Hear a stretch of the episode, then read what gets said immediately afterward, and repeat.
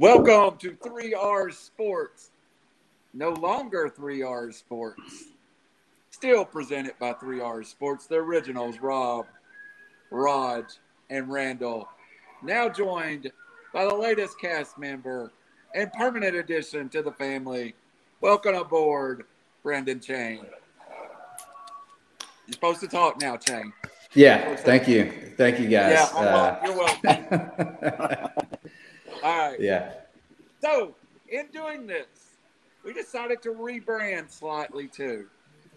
And we spent all week, folks, texting with each other, coming up with a name until one of our fearless three R's, original member Robbie, threw out the name Reckless Speculation. Now, to me, that's what this show is all about. We take a little bit of truth, a little bit of what we think, and we blow it up into a lot of speculation. And that's what we're all about. You'll also hear some twisted thoughts, especially from the West Coast, right down there. He gets some No crazy- joke. You forgot in a lot of bullshit. stuff going on. That's our third ingredient. Can people see So- the logo up? At the, can people see our logo up at the top? Wherever Yeah, it right up here above Brendan's chain, our new Uh, logo. We'll that's call badass. him. We'll call him. We'll give him a name at some point, but let Yeah. it'll come. Does Yeah, he have red Right hair? now, he- yes, he's a ginger. So Hmm. I was thinking leaping Lanny, but that might have hit a little close to the league. But let's move ahead. With Lenny up in the corner, we move to the first subject of tonight. College basketball has started.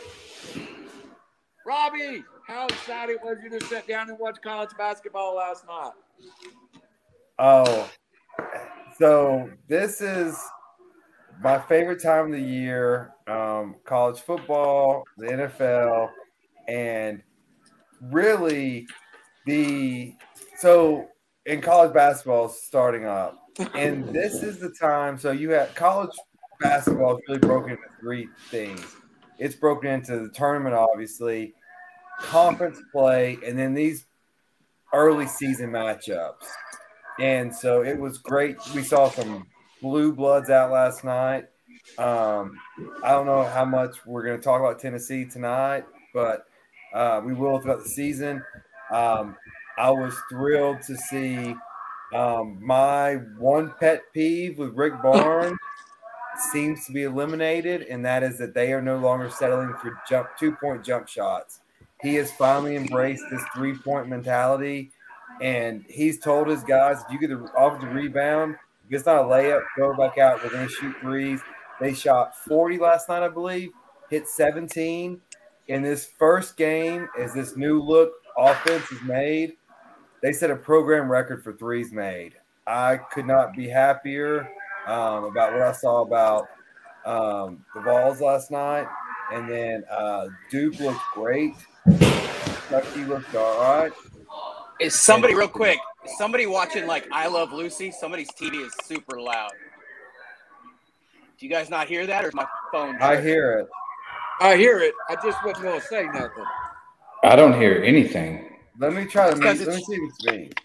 That's because it's your It's house. not. You think it is? It went No, away. n- now it's gone. Is that Rob? What the fuck is that? Let me check the filter. Trying to figure out what it is. I was gonna go with Lethal Weapon, but then I heard a. Let me uh, let me go check on my daughter. she could be. I've got the earbuds in, so I can't hear anything. Give me give Yeah, me two seconds. earbuds Out there for a Put, put, put yourself on mute, Brandon. Yeah, sorry. Hold on one second. Uh, there we go. Okay, I'm going to put myself on mute.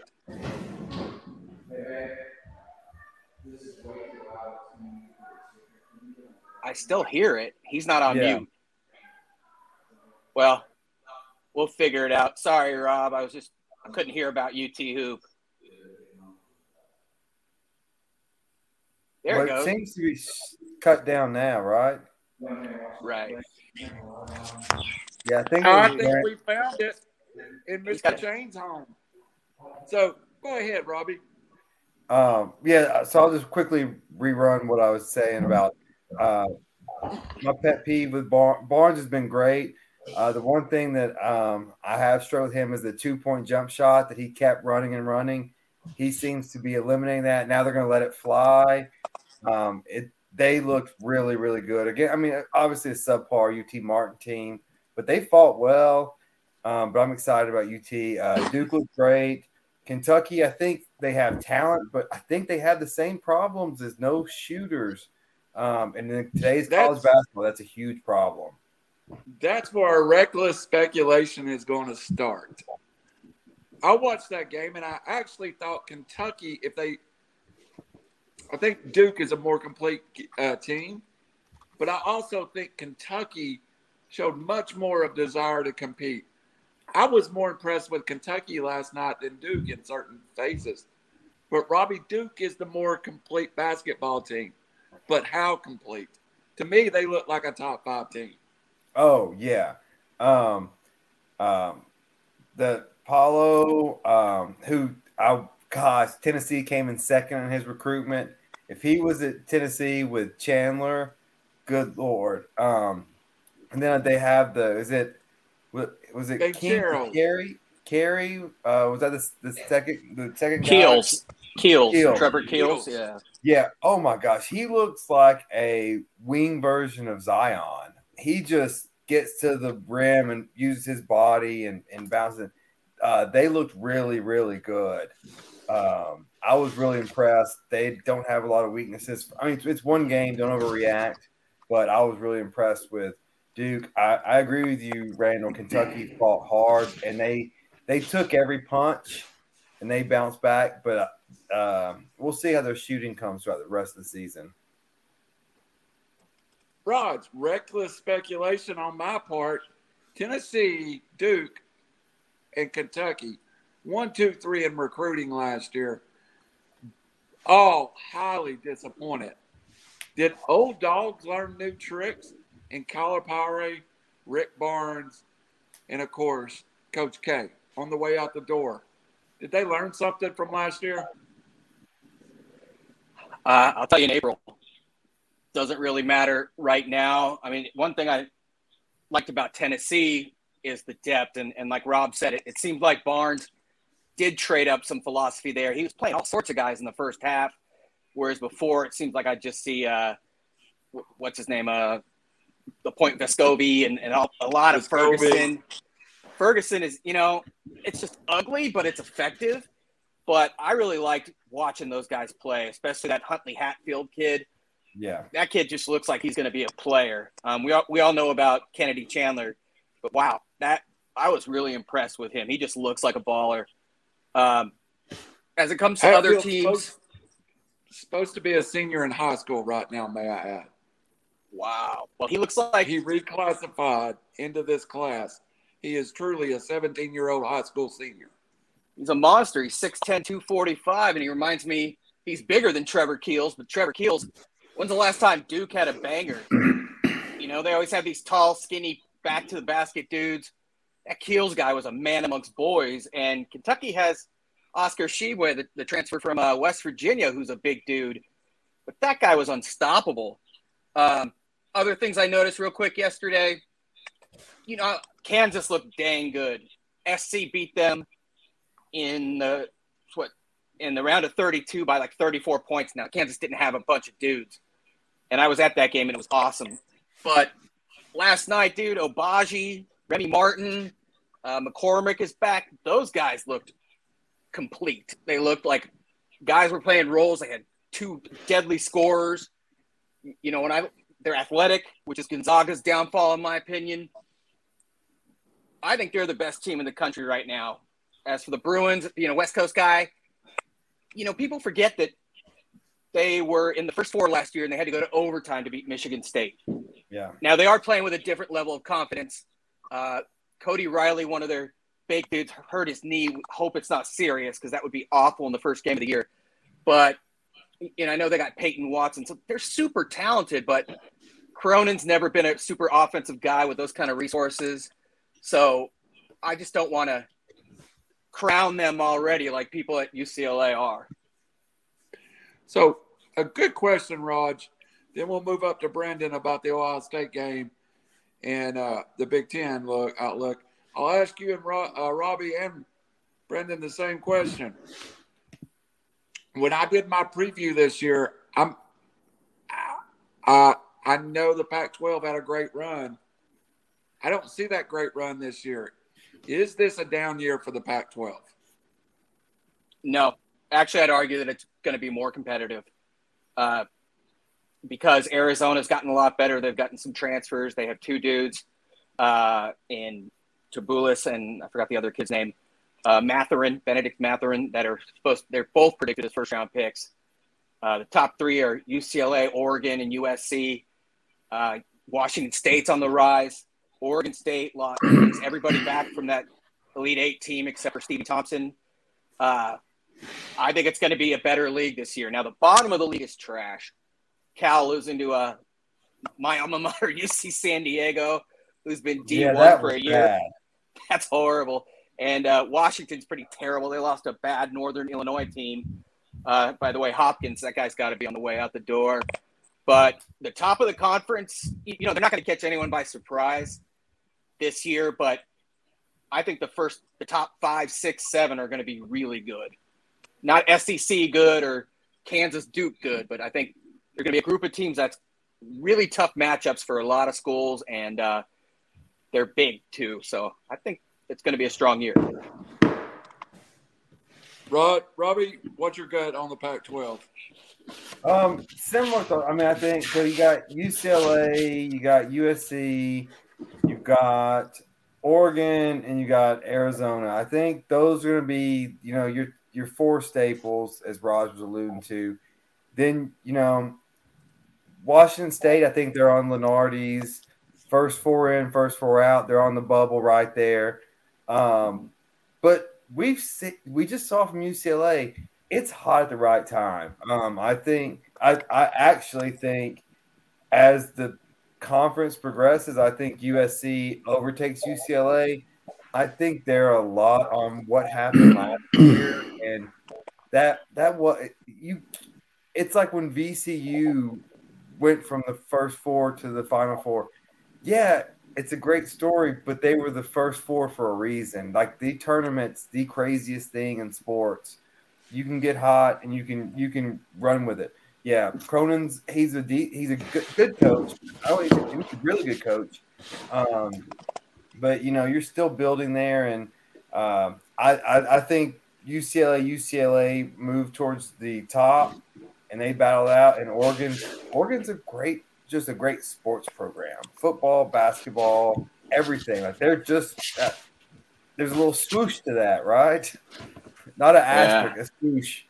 Um, they right. do everything, and Arizona's a basketball powerhouse, and um, yeah, but yeah, I agree. The bottom half is trash. It's just you know. Hey, hey. I wanted to ask the trash. SEC guys, real quick. SEC guys, we know about a lot of the top teams, but I was curious about the three A's. Alabama, mm. Auburn, Arkansas. They're getting a lot of pub. Bama, they shoot too many threes, and eventually it's going to catch up with you, like it did last year. But tell me about Arkansas, and Auburn, and Alabama, please, because I'm curious. They're all highly ranked.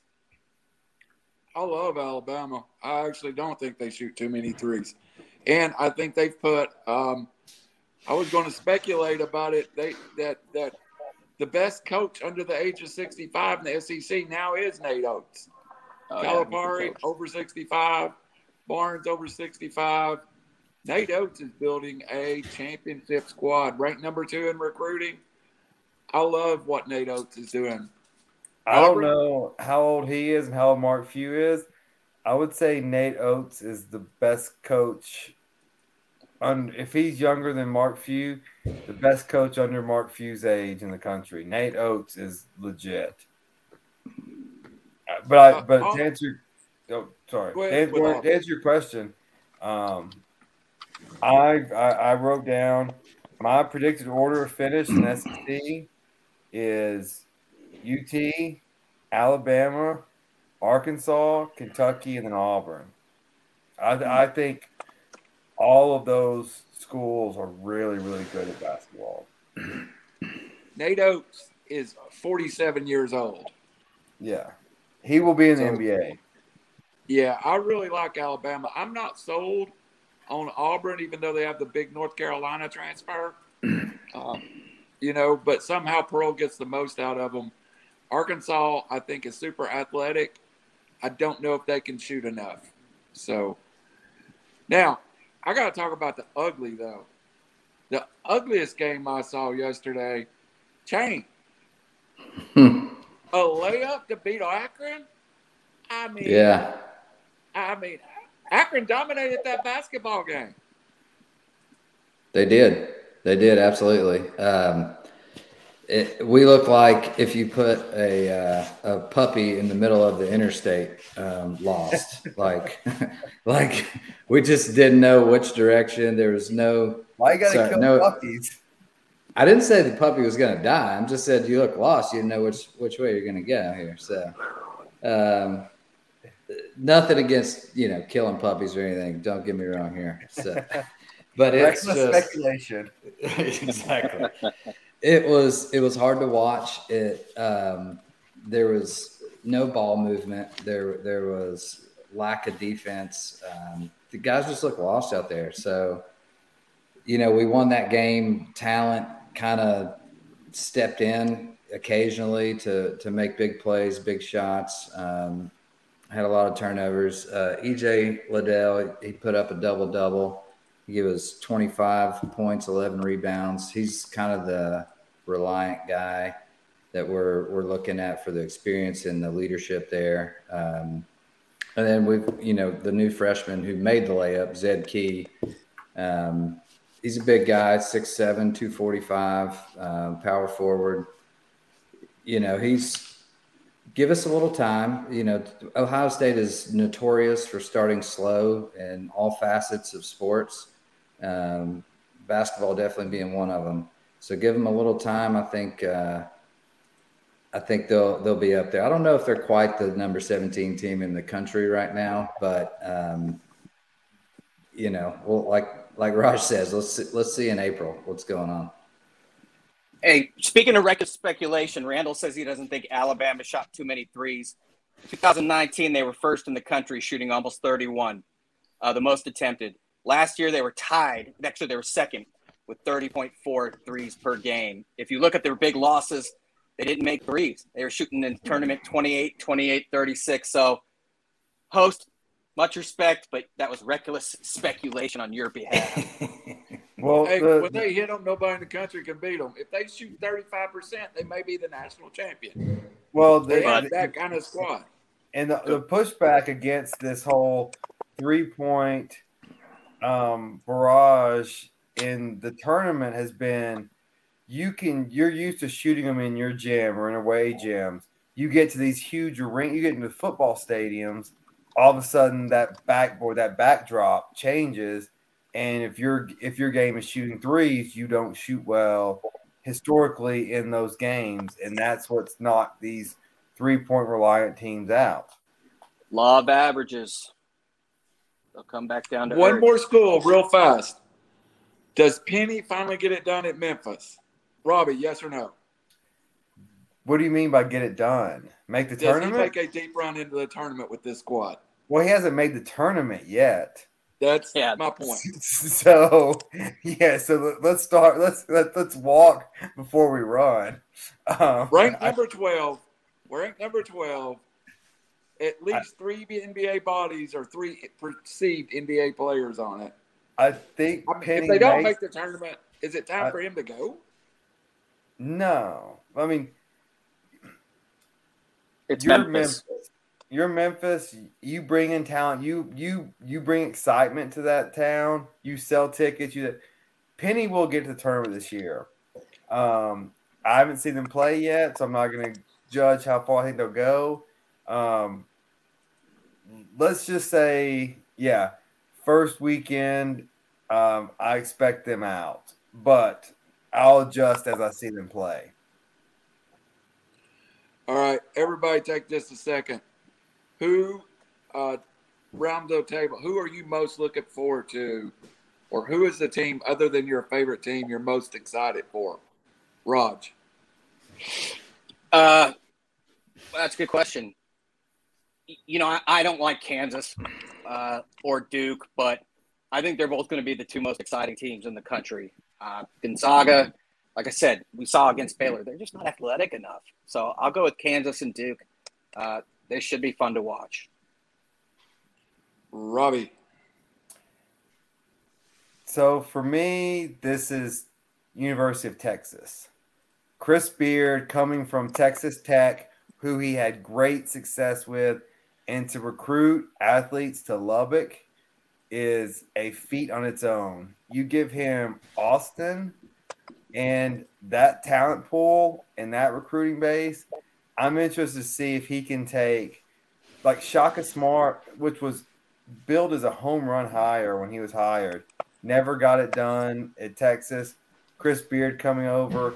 So is it's kind of a, is Texas just a cursed program or um, does Chris Beard take them to the next level? That's a great point. Great point. Brandon Jane, who do you have? I'm going to skip ahead all the way to March and hopefully have somewhat of a repeat season um, for my Oregon State Beavers.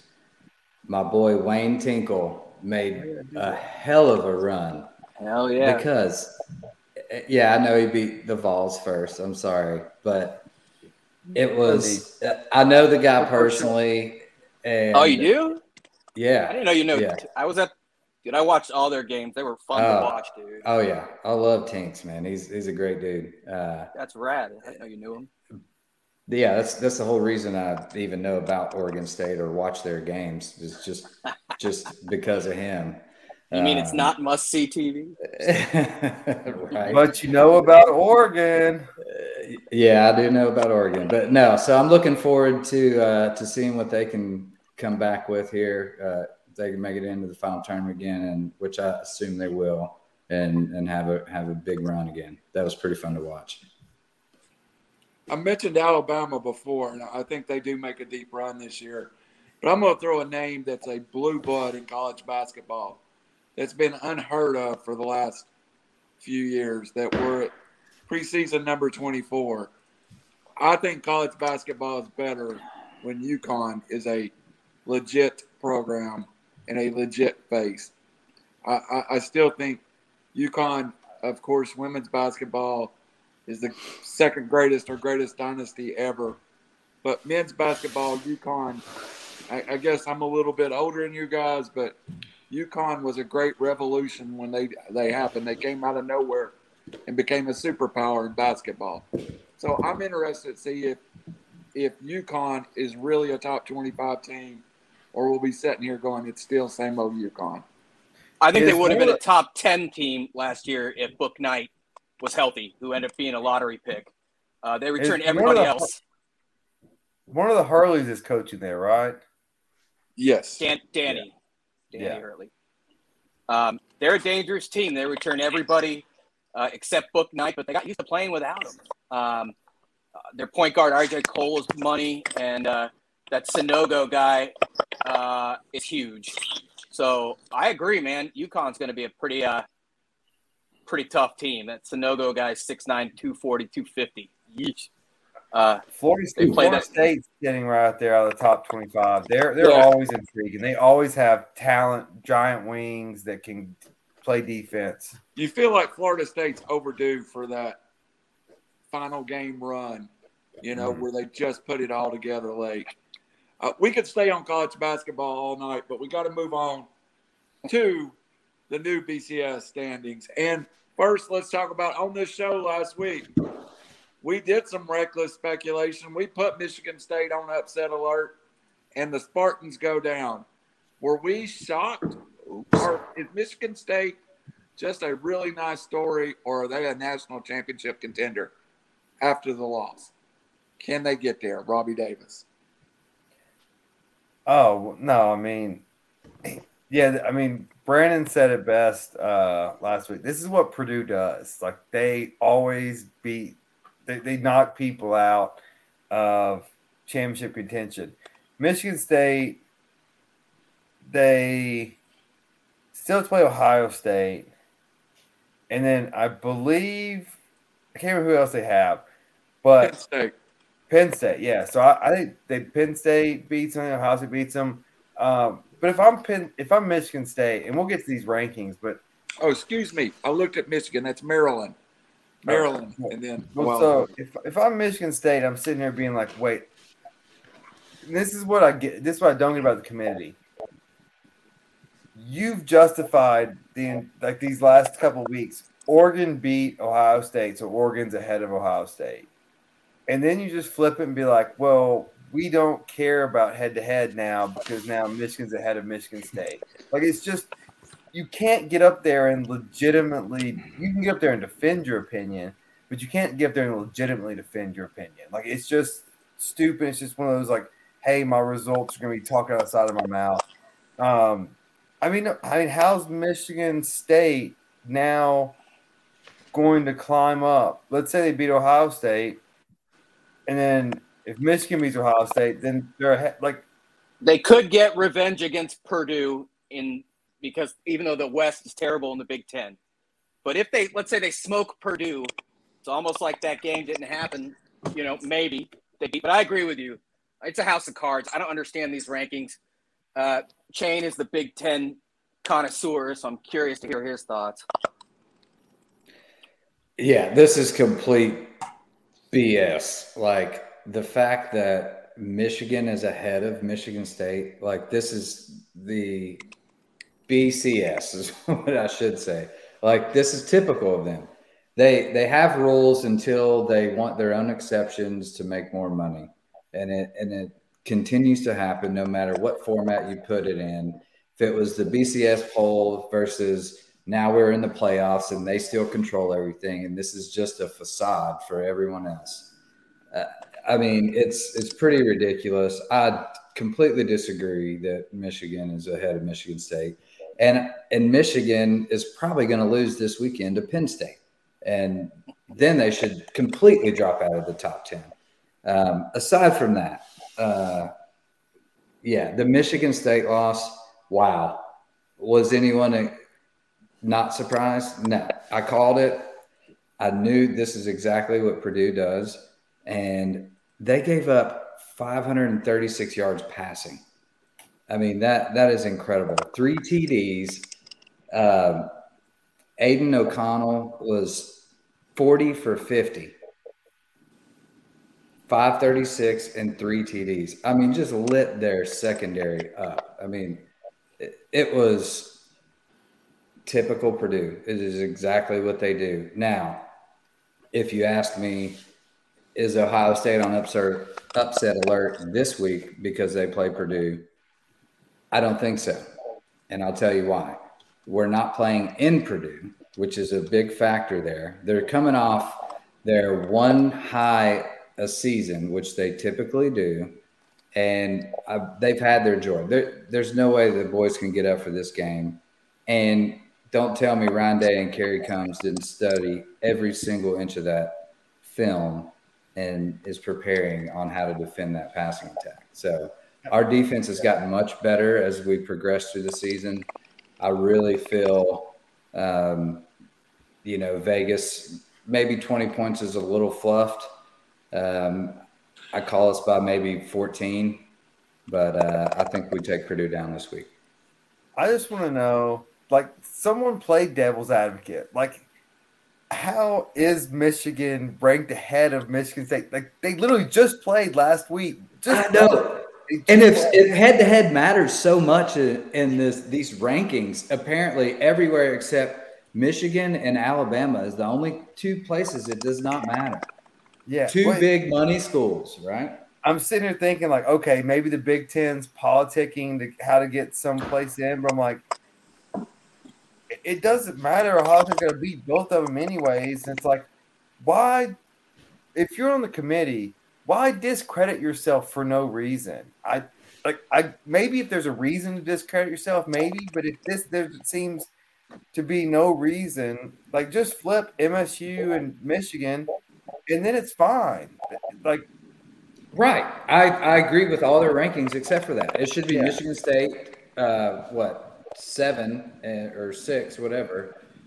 yeah, Michigan just- seven, and it, that, Yeah. that's it. Like that's your simple. Then it's it's a you have great no ranking. controversy. None. Right. Like, just, just move on. What It's I the- mean, what what was the cause for that?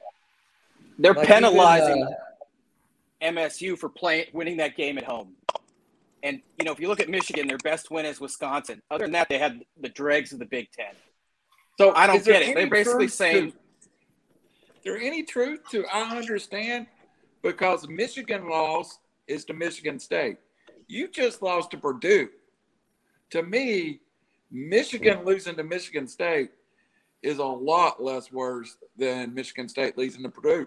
I don't think Oregon should be ranked ahead uh, of Ohio State because I don't see that Ohio State losing to Oregon and Oregon losing to Stanford. I call the Stanford loss much worse than I do. Well, You want to take this one, Rob? You want to Yeah, well, okay. one, Let's let's put it, let's put it as a chess game. If I play you, Randall, in chess, and I beat you in chess, then I'm better than you at chess. If Brandon then somehow beats me at chess, and he has a different philosophy, then he's better than my philosophy. But if Raj beats me or beats Brandon, well, we all have different philosophies, but we're each better than the other. Like you can't turn around then and say, "Well, because he beat you, I'm better than you." No, I just beat you. Like it, it just Who's doesn't the work. better football team? Oregon won in the shoe. I mean, that should be- be case closed right there. Oregon Week two, though. lost Week to two. three Hey, a win is a win. You I should agree. have punished. And- And But I, everyone I, knows I, I give, This isn't a Hold on, Er- everybody's talking. Uh, All right, here's my point. You lost to a three and seven football team. Ohio State lost to a nine and one football team. I'm taking blind resumes.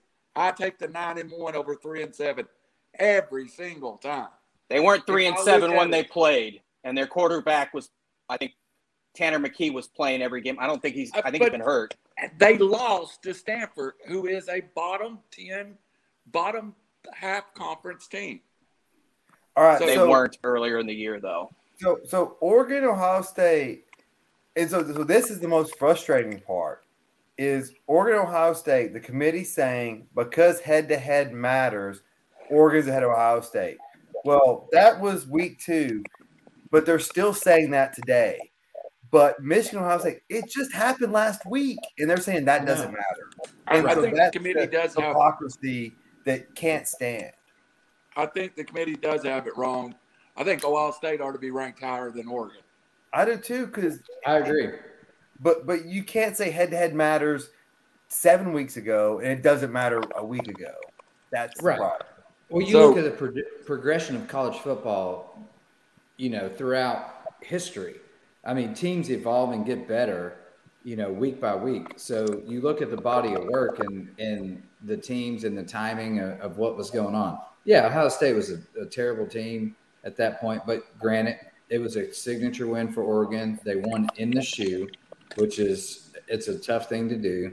Um, and but they lost to Stanford, you know, who, like you said, three and seven or whatever, and, and it's it baffles me that they go head to head, with exceptions of Alabama and Michigan. Well, who was Ohio State beating? I mean, I see a lot of teams that with losing records. Their best win was Penn State, who's overrated. Uh, Right. Nebraska, IU, Rutgers, Akron, Tulsa, all, if I'm not mistaken, have losing records. Maryland, uh, I think they have a losing record. Nope, they're five and four, but two and four in conference. Why are they number four? And if Ohio State won that game, let's say at Oregon or against Oregon, would Oregon be one slot behind them?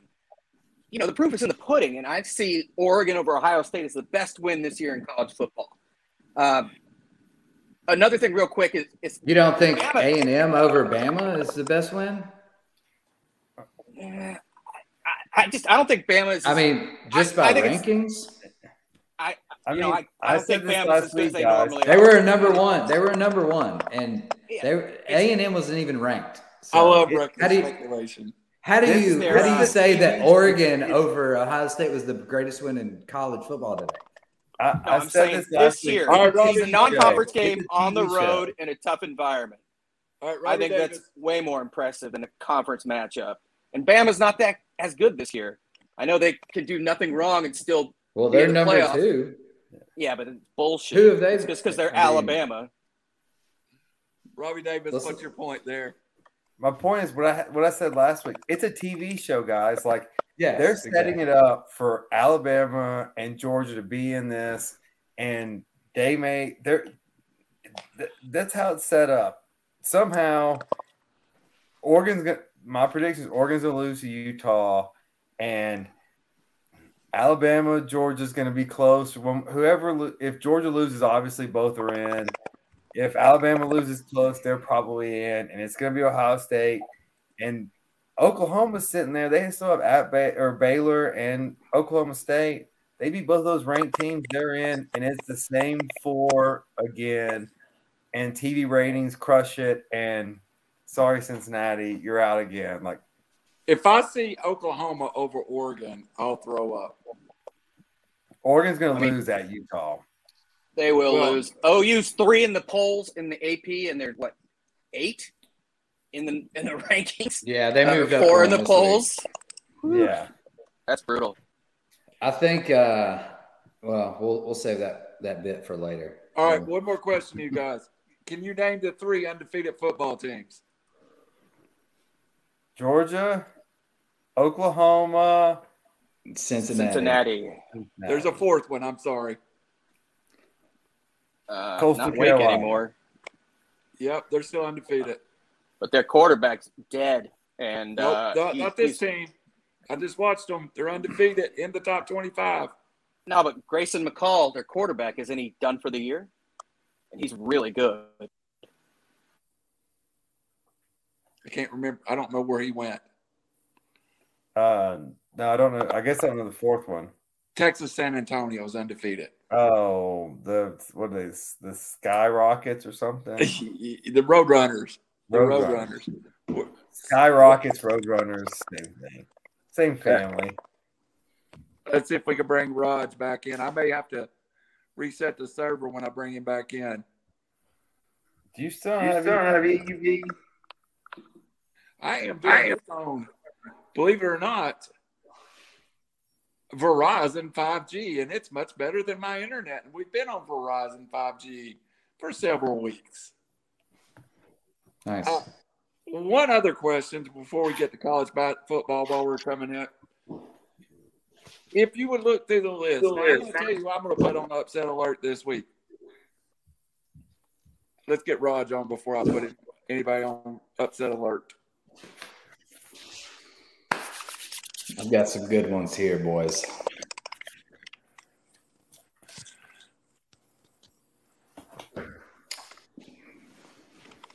So Texas San Antonio's quarterback is hurt.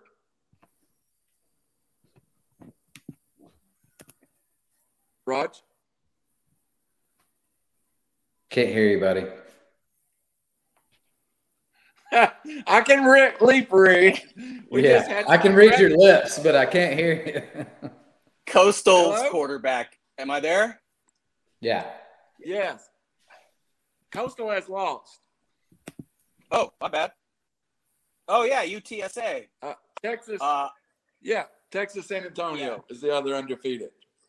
I got nothing All right, on I'm going to them. put somebody on upset alert. Everybody get ready for this. Everybody put somebody on upset alert.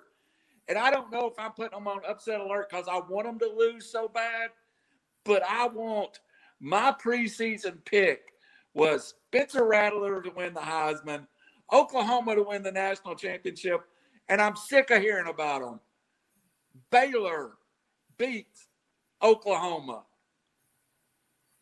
Robbie Davis next.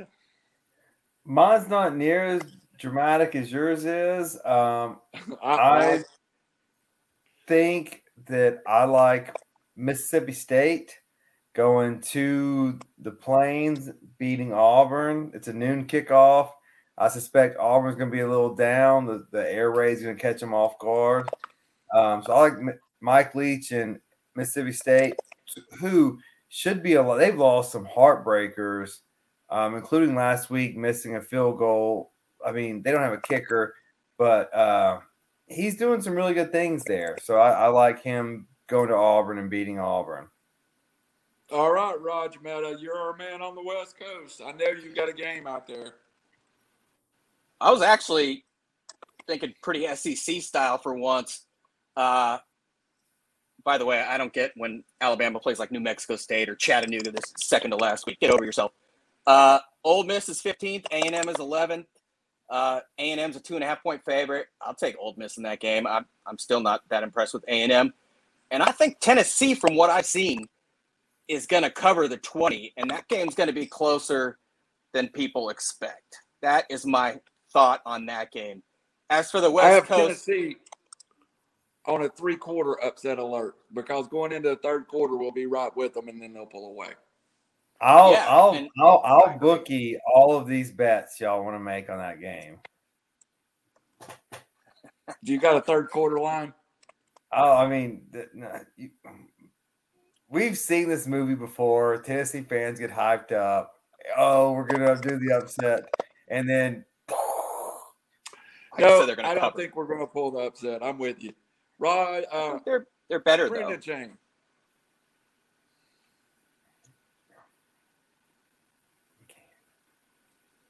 Don't hear you.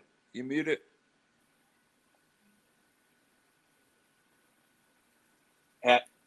COVID's done it upset USC and Cal. They've already actually upset them. So that's not. Yeah. that's Yeah. that's the best West Coast matchup. No, what's going on? So I totally agree. Um, you stole my thunder a little bit with Baylor over Oklahoma. Love that one. That was my top one. Uh, Oklahoma is just complete garbage from what I've seen. They they are they have won some tight games against some bad teams. Um, you know, repetitively. So my other big one um, would be Penn State over Michigan. Michigan after that kick in the nuts, uh, you know, losing to Michigan State like that, Harbaugh's just trash, man. I mean, he's got to go. When, when are you gonna just let the name go? And, you know, they already restructured his contract, made it look like they extended it, but they offered him less money with incentives. He's not hitting any of those incentives this year. He'll be lucky if he makes like two and a half million dollars this year with his wins. Like it's terrible. Uh, yeah, Penn State, Franklin's got something to prove. They're taking Michigan out. That's my upset. All right, guys. Uh, I absolutely love this spirited talk. Uh, we are going to sidetrack to an area that I know nothing about. Probably one of the worst sports, but we cannot ignore it. That knowledge that I have. Quickly, um, and and Rod, Robbie, you're definitely our, our guys there. The NBA is underway. Has anything occurred that is name worthy or shocking so far? Oh my gosh, with that tease, I thought we were talking about NASCAR. Um, but uh, We will NBA. talk about NASCAR though. I'm sure. He said Uh, Raj. What the? That should have been your tip. Oh, did he No say NASCAR. Raj? Oh. Yeah. Both you don't no, he always said get to go first, Robbie. No, I he thought said he both said of Rob. us. So My if he bad, asks my me bad. about NASCAR, then he- he's got problems because I'll be making shit up. That's what Go we, ahead. That's No, he said both of us. Speculation. He said both of us, Rob. So go ahead, please, on the NBA answering that first question. Um, yeah, I mean, it's surprising. I mean, the Lakers are going to struggle, but I mean, they they're they're, they're finding themselves. They always do this. Like, they still have LeBron and AD. They're going to get there. Um, Golden State being nine and one, they're impressive. Um, I think the big. I mean, it's just like the intrigue. What are the Sixers going to do? They have this talent, but they don't mesh together. Um, what are they going to do with Simmons and um, the Nets? You know, low in the rankings. It's just uh, the Bucks struggling. Also, is kind of surprising. But overall, I mean, it's it's October, November in the NBA. There's not much you can gain from it. I mean, the Bulls are playing well. The Heat playing with Heat are, Heat are well coached and they usually always play well. Um, Jazz, Mavericks, Grizzlies are doing okay, but yeah, I mean it's just NFL or NBA as usual at this point. Yeah. Um, first of all, you know the Lakers are 27th in the league in defense. I mean, they, we knew it was going to happen. They're aging. Uh, LeBron has missed the last five games, and they don't win when he's not playing. But yeah, I mean, they've looked old to me. But like you said, they'll be fine. Golden State is nine and one, and they're going to get better when Klay Thompson comes back. I think because Jordan Poole, the kid from Michigan's averaging 18 points out of pretty much nowhere, uh, almost three boards and almost four assists. Uh, I'm not intimating that he's a better shooter than Klay Thompson, but they play the same position. Uh, by the way, the nine and one Warriors, uh, they beat the Lakers, but but they beat the Rockets, Pelicans, Hornets, Kings, and the Thunder twice. By the way, the Lakers have lost to the Thunder twice, uh, so not exactly uh, murderers row there. Um, real quick, my boy Evan Mobley looks like so far the top rookie in the league. He's just NBA ready, especially today's NBA, averaging 15 and 8. Uh, you know, seven footer with guard skills. And the Chicago Bulls are relevant again. You know, DeMar DeRozan, uh, Vucevic from Orlando, uh, Zach LaVine, and then Lonzo Ball. Uh, you know, two Trojans and two Bruins, which is kind of odd. Uh, they're fun to watch, man, and they're coming together. Uh, they haven't been relevant in God knows how many years. So uh, those are kind of my storylines so far. But yeah, it's so early. It's been really tough for me to get into NBA because I've went so far into the NBA uh, Major League Baseball that I completely missed that the NBA started. I mean, I was watching highlights the other night and I thought they were still in preseason. So uh, Robbie's on a break, but I was going to ask him. We'll come back. We'll ask him about uh, NASCAR. It is last year's story. Uh, my Hawks deep run.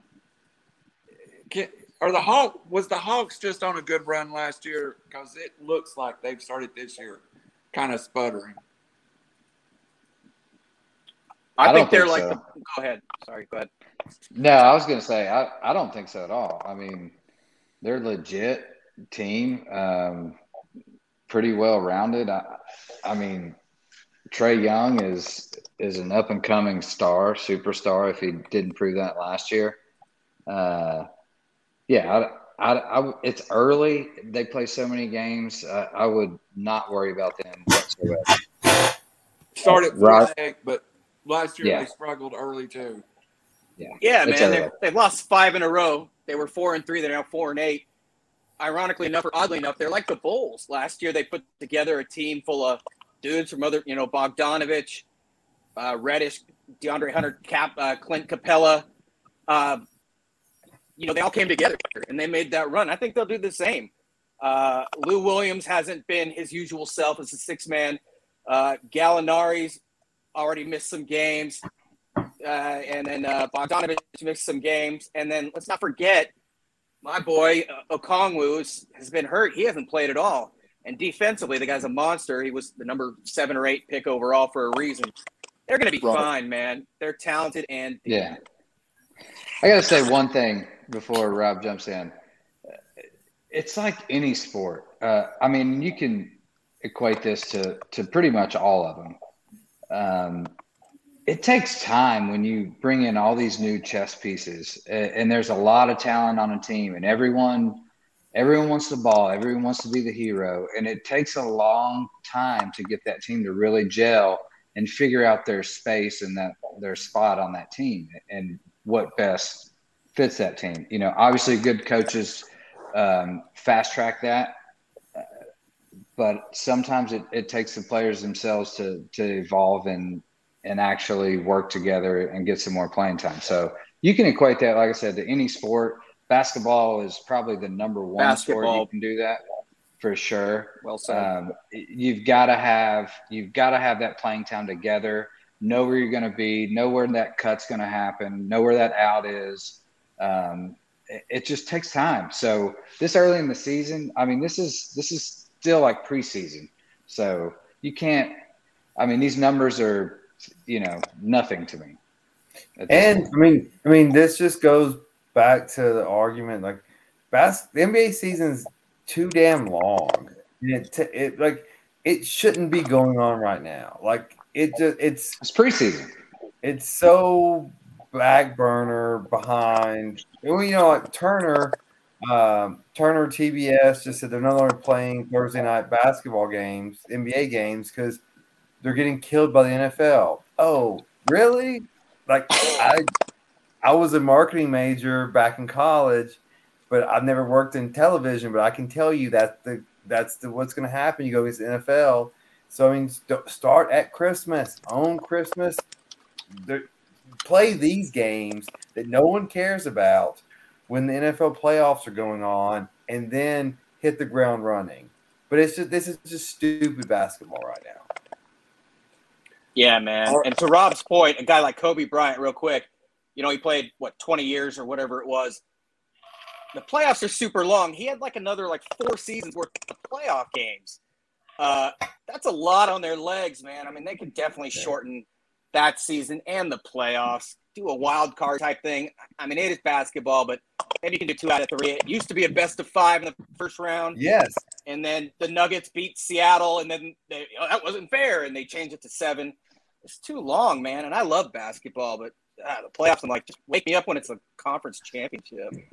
I agree. Like, look at look at the longevity you could have in some of your superstars that people love to watch if you would just cut the seasons oh. down so much. Like the the miles on those tires would get so much less. You could probably get another two or three years out of them if if you would just stop this craziness. I think LeBron's been in the league for 17 years. He's been yeah. in the finals what nine times, and yeah, like why is it? That's why he's out five games straight right now. That stacked on him, and he's played the Olympics. Like how like. And, and then the whole COVID thing, where they had a short year, yeah. like he had to show up that in killed them or whatever. Well, well I mean, that was no off season. yeah. Uh, my wife gets on me that I'm just a cheap to the NFL's uh, master, but they do it right. Like, hey, NFL, your quarterbacks, your your money maker. What they do, you can't touch them. They don't get hurt. You can play till 45 now because you don't get hurt. What does NFL do or NBA do? hey, run run you up and down. Keep going, keep going. Play more, play more. Run you down. Back no one's back. watching right now. No one's watching. Back to back games are the worst thing NBA does to their players. Yeah. By the way, horrible. LeBron's. Sorry, I didn't mean to interrupt the, the host. LeBron's played 266 playoff games and counting. That's three point. That's more than three seasons additional. Kobe was 220, almost three seasons. Dude, that's just stupid. That's on their legs, and they're superstars, like Rob said. I know. I, you want to market them or kill them? Well, guys, before we move on, though, we got one more sidebar we're going to take here real fast. And I, lo- I do appreciate the NBA catching me up a little bit. ESPN actually said the most exciting sporting event Sunday was the NASCAR championship. Robbie, you are in-house NASCAR expert. Was it truly the great race that ESPN made it into? So I had so I have my two TV set up outside. Um, Titans didn't play till Sunday night, so I had red zone on one and the race on the other. And which isn't an odd setup for me. I usually have that going on. But I turned the volume down from Red Zone and turned the volume up on NASCAR. Now that's it, on. It was exciting. It was strategic. It was luck. There was pit drama. So I've ended up while I have uh, been on Kyle Larson all year long. I ended up taking greater odds for Denny Hamlin and it was pure pit drama. Hamlin was in the he pitted early. There was a wreck, caution. Literally, if you don't know the rules, so you have to pass a certain line for the lead lap.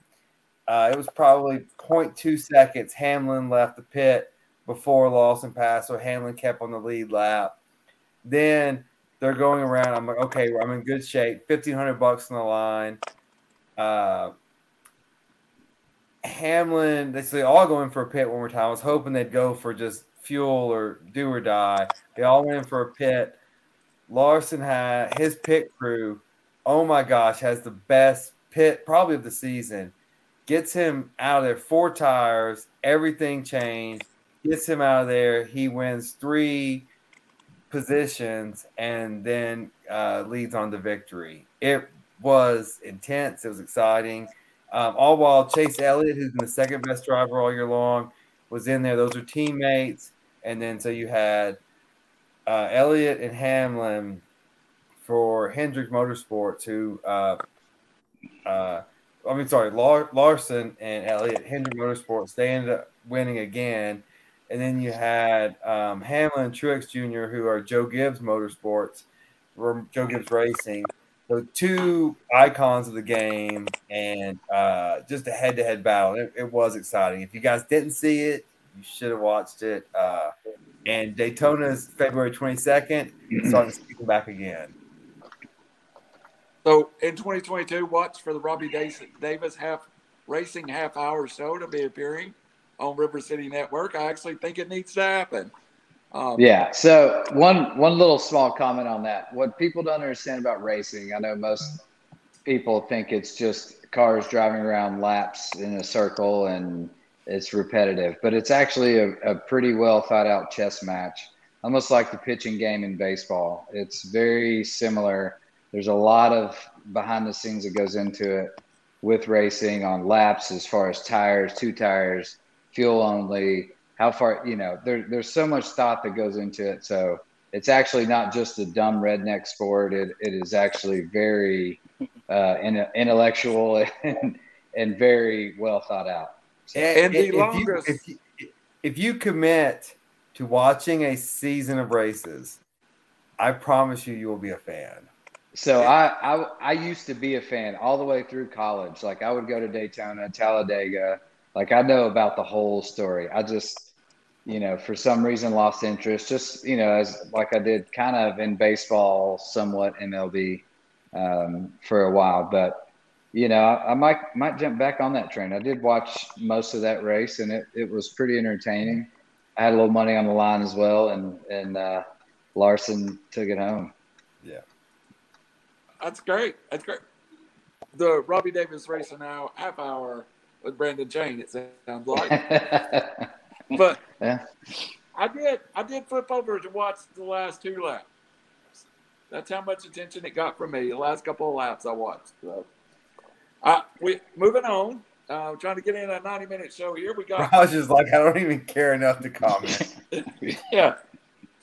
I was just thinking of like, who's that idiot Jeff Foxworthy? Like, you know, you're a redneck when you got red zone on one TV and the race on the other. You're sitting outside. like Robbie, that's you should work for NASCAR so Hey, I would love to work for NASCAR. I, I, my my career goal now is to get to be 45. I'm gonna take a year off of work.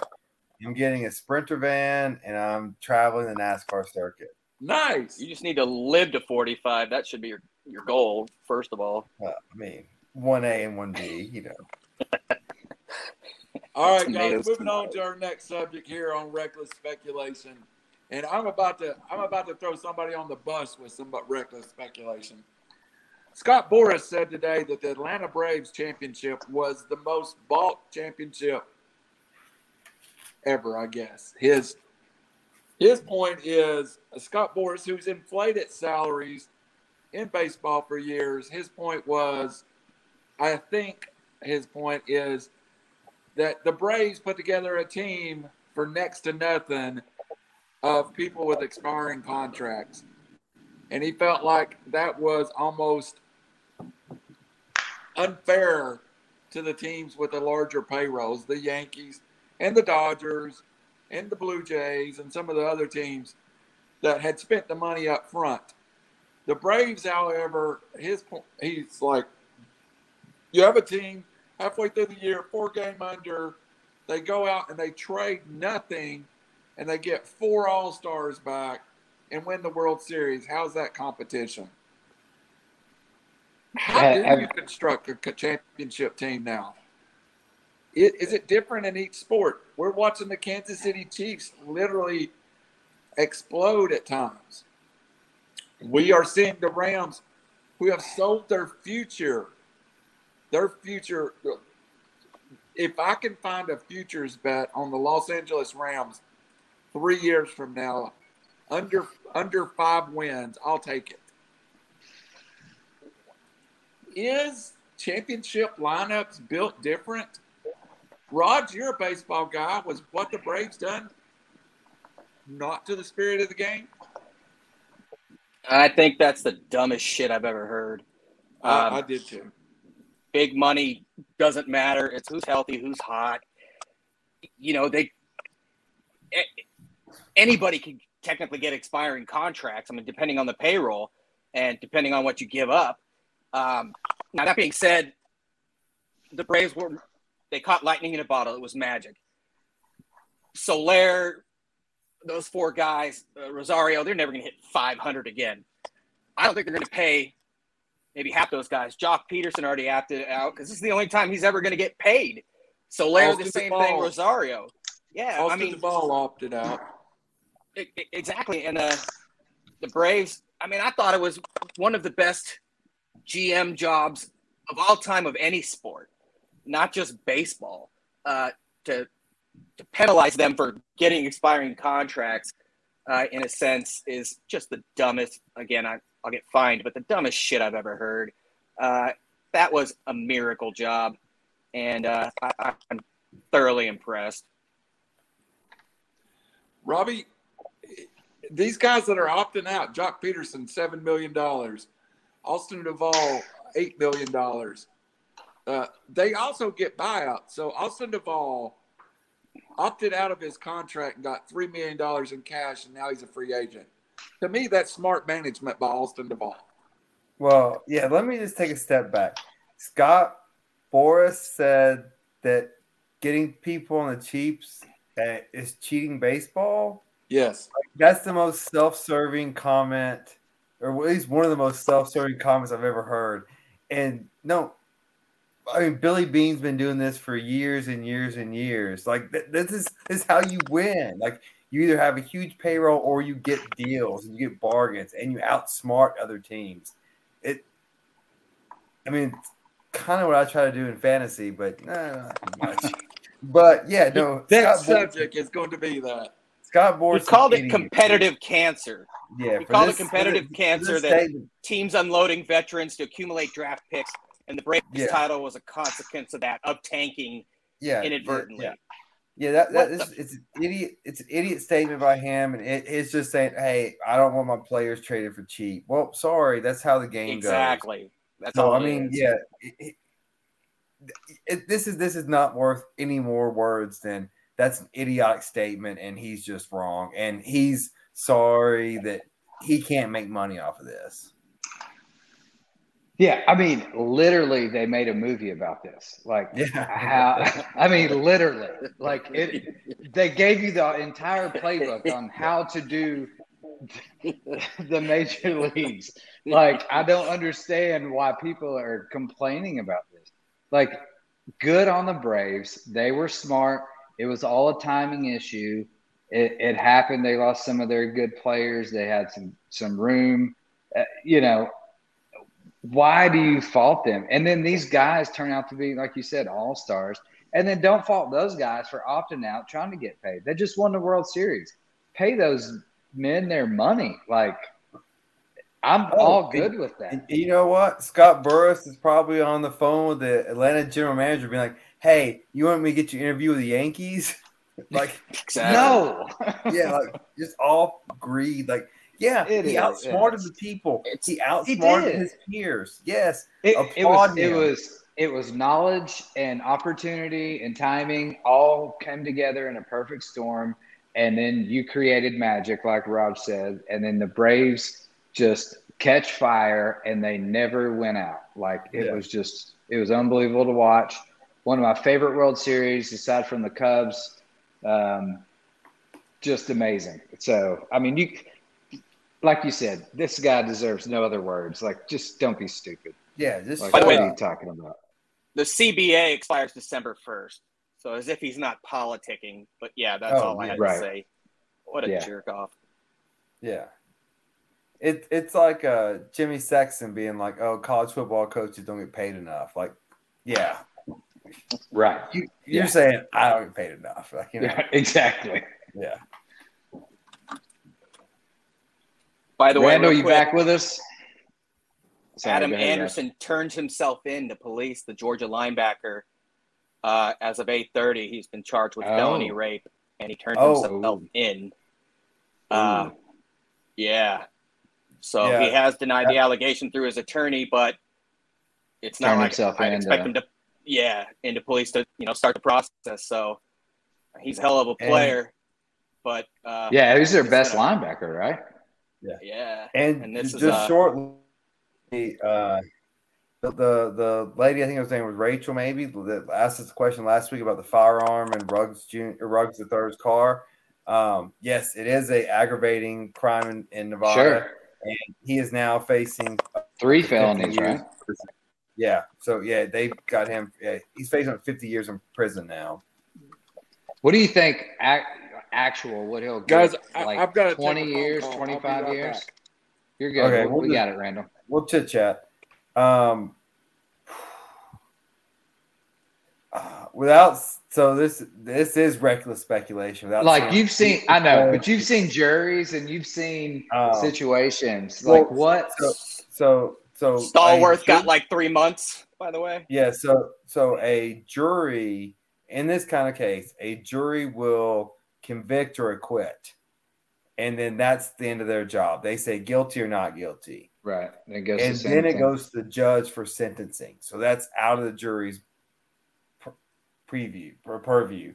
So the judge then sentences, but they have guidelines. So if he gets, um, say he gets three out of the five felonies, you can only do a minimum, say ten years. Uh, basically, though, based on what I know now, um, and this is obviously not knowing both sides of the story, just what the, what we read in the press. Um, his career is a NFL player is over.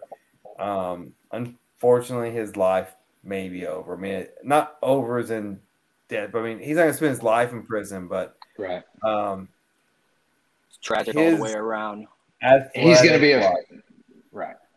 It will it, i would say probably somewhere between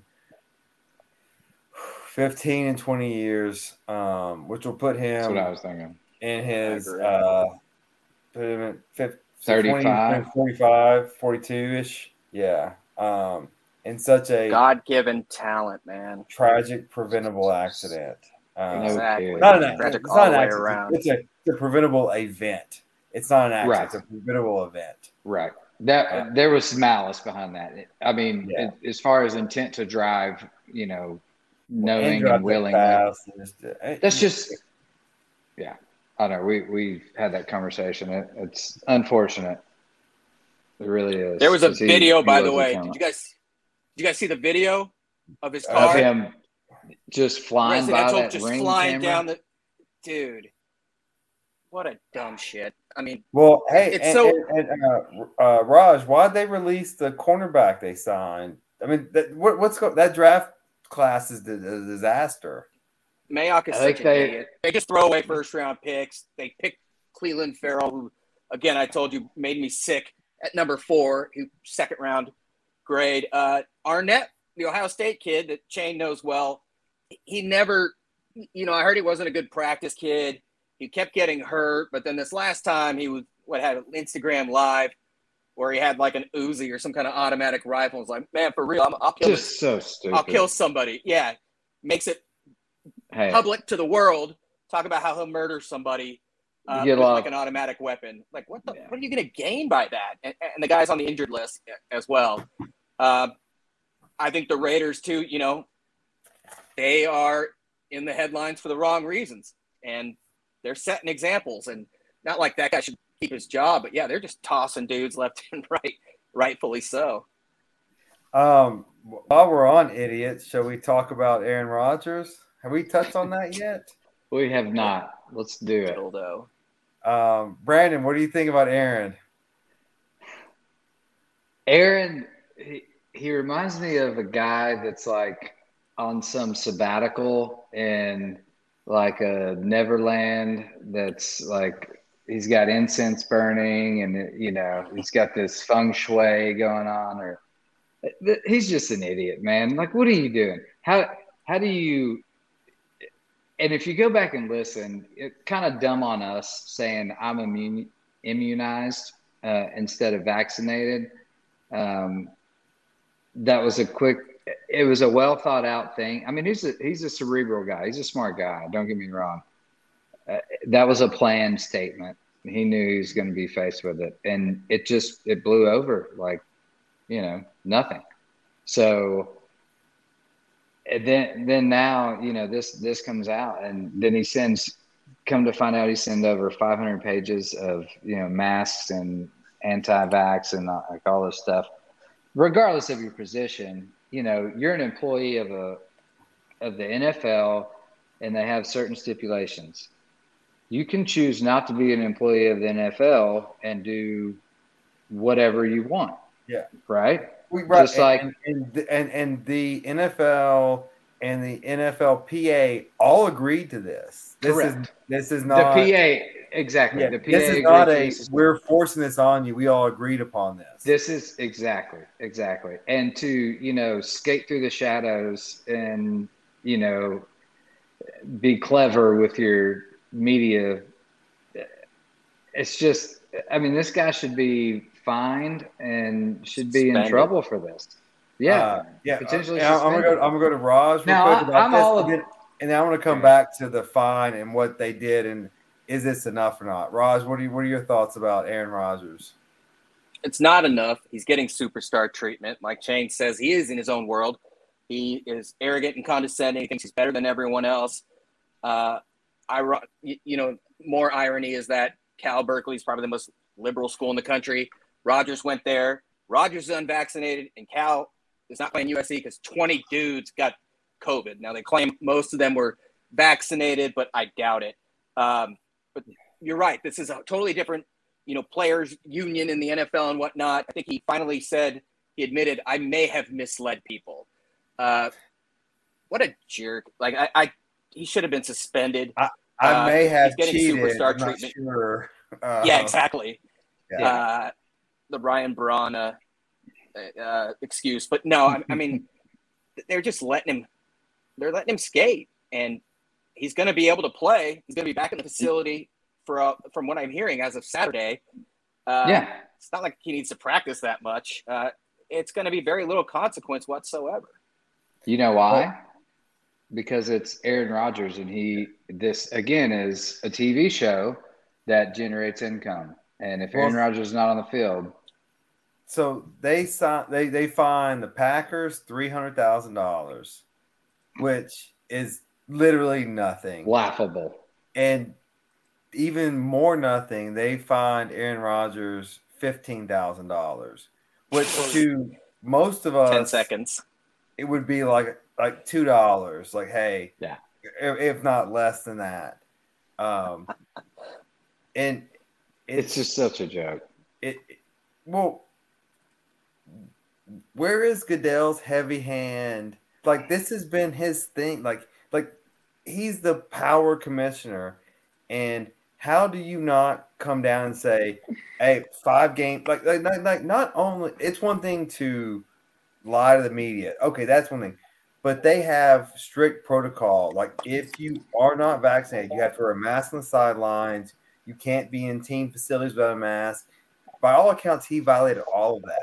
And like to let him off on fifteen thousand dollars, Yeah. like like no, no, you have to go in. What he he fined uh, Brady or suspended Brady four games for football, and that's just that's just a football manipulation. Aaron Rodgers endangered people and endangered their employees and endangered everyone around them. And regardless what you think of the vaccine or not, but yeah, like like you guys said, they collectively bargain that. And so if my employer said, and my employee and all of us agree that we have to be vaccinated or follow protocol, and I lie and I don't do that, I would be fired, not fine. Yeah. fired. Right, right. You know, Yeah, but Hey. so on on the whole Goodell thing, Goodell is nothing but a puppet for the owners. All he does, he's a he's a bulletproof shield that gets out there and talks to the media and says this is what we're gonna do. The owners vote on this stuff, and Goodell just goes out and speaks. That's that's been the case for 15 years now. But that would Well- that's what makes it even crazier to me is that the Packers don't have an owner. They have shareholders and a CEO. Like there's no Robert Kraft or But it comes Jerry- down to revenue. You got to look at you got to look at a team that's going to Green Bay and playing on a Monday night. How much revenue their team's going to generate? Oh, yeah, You know, yeah. ver- you know what I'm saying? It's just it's it's all dollars. It, it But always yeah, comes down but- to money. But E ESPN's already fronted that bill. Hey guys, I, I hate to jump back in, but I was actually going to surprise y'all with this subject and ask you uh, a couple of questions, but it looks like y'all got it under control. Can I make Well, two we- quick points on Goodell Yeah. real Yeah. quick? Uh, number one, the NFL has reportedly held or withheld 650 100,000 emails and communication responses that they've deemed as, as, as private. Uh, Jon Gruden called Goodell a, a PUSSY and an a-hole. Uh, suddenly, his uh, communications and correspondences are no longer protected. That's being a hypocrite. But most importantly, suddenly Goodell was blacking, uh, backing uh, Black Lives Matter and standing with the protesters. What about Colin Kaepernick? You know, four or five years ago, uh, he essentially ostracized him, uh, banned him, ruined his career, and now suddenly he's you know part of the movement for social justice. The guy is a hypocrite. He is a puppet, and he is what Jon Gruden called him. But those are the two points that, when I think of him, immediate hypocrisy that come to my mind. A rich puppet though, a rich puppet. I mean, Oh, I, Jesus. I, I, and Randall, I give me 20 se- 10 seconds. I'll let you talk. Hey, hey, NFL, you pay Roger Goodell 40 bucks or for 400 million dollars a year to do his job. I'll do it for 10 million. I will sit up there and be a clown for 10 million dollars a year. That's 30 million dollars in all of y'all's pockets. You divide it up. I will do this job. So, another breaking story is Odell Beckham has gotten a qualifying offer, uh, and I believe it's to the Green Bay Green Bay Packers. Packers. Oh God. So uh, that'll add a little intrigue to that whole Green Bay if he signs there, will it not? Does Yes. Odell Beckham make the Green Bay better? No, no, he- Well- no. He, he makes them more of a distraction. Like That's for sure. What the they're what seven and one, six and two, and you're going to bring a distraction. I mean, Odell Beckham hasn't really been that great throughout his NFL career. He's had some moments, but it's more highlights than anything. since leaving New Eng- uh, New York. It is a Yeah. shiny Yeah. red ball, though. Like for Rodgers. Hey, look at ODB. Yeah. Like, don't worry about me over here. Check. Look at this guy. Uh, yeah, um, I, I think it's more need a wide receiver, distraction and like I mean I mean Green Bay's good. They're they're they're championship caliber. Um, without him, I don't know why you need to eat, add him. Uh, Rodgers has shown his whole career he can play. He can make anyone really good. That's true, but you got to look at you know Odell's you know one of the top receivers in the league we've seen you know last decade for sure. Um, he's got some shoulder problems right now. Him and Mayfield just didn't vibe well. It was pretty uh, evident. Uh, you know, I think if he gets in the right system, what is he? Thirty years old, um, slightly injured. I think if he gets in the right system, it could work. I- I agree. I don't know if Green Bay is the right fit just because there's so much attention going on right there. Do they need another distraction? Probably not. Uh, but you know they they've got Davante. Could he be a, a nice number two fit in there? Absolutely. Um, I, I think he could draw some attention, maybe get a little more one-on-one time with Davante or or himself, and you know he's he's not the deep threat guy that he used to be, but um, he's definitely better than Randall Cobb. Uh, you know what I mean? So uh, I, I don't necessarily disagree. They I think they offered him league minimum for a veteran. Um, Yes. which is a steal. Uh, I would I would tell the Titans to do the same. I mean, I'd, I'd love to have him come in when Julio's out or whatever for league minimum. I mean, why not throw a flyer out there? Yep. All right, guys. Uh, we're running out of time quickly, and I want to try a new segment. So we've called the show "Reckless Speculations and Twisted Thoughts" today. We'll have our regular bet the nuts. I want to blindly, off the top of your head, each one of you offer a reckless speculation about your fantasy team. And let's start with Robbie Davis. What's your reckless speculation about your fantasy team? Well, so luckily, there's not much luck that goes on in this league, but luckily, I'm in a division with the three biggest idiots in the league. So I've got Lenny, Ch- Clipper, and Blake. And so while my team is three and six right now, I'm still only two games back, and so I can swing swingle back in this, and then get a playoff game, and then I'm all in it. Um, I've got lineup hell this week. Um, I promise I'm only drafting best available next year, and not doing any of this crazy. Rob, You're gonna look. Rob, what round did you draft a running back? well, Six. so I'll give the viewers a quick rundown about the no running back strat. We have a 12 team league. It's a PPR league. If these guys had any damn sense, they would just draft two running backs, which leaves 24 running backs. So I have eight of the top 32. And so I get two of those with the best wide receivers. Now you mix a little Jack Daniels, a little golf, a little whatever into this, and your your decision making gets a little blurry. And I ended up picking wide receivers from the same team, the same two teams, over and over and over again. So I messed that up. But it's gonna be perfected next year. But anyways, what was the question again? Your your regret from fantasy football or your prediction? Oh, yes, your reckless speculation about the rest Oh. of the year. Oh yeah, no, I'm gonna beat Clay, Blake, and Lanier. They suck. Uh, so I'll be in the playoffs, and then we'll start navigating from there. All right. So, Robbie, do you feel do you do you feel in your heart that you're going to make the playoffs? Did you just hear who I said I'm playing? Oh, Blake, Lanier, and Clay. Yes, I've got them beat. All right. The rest of us are in the same division, so we can't talk bad about each other. Y'all's division sucks. Uh, we all have, are above three and six, though. Now, give us that. Well, So we'll start with Brandon Chang, who lost a heartbreaker to me this week, thanks to Najee Harris. So, Jane, you've been on a slide. This is what five in a row.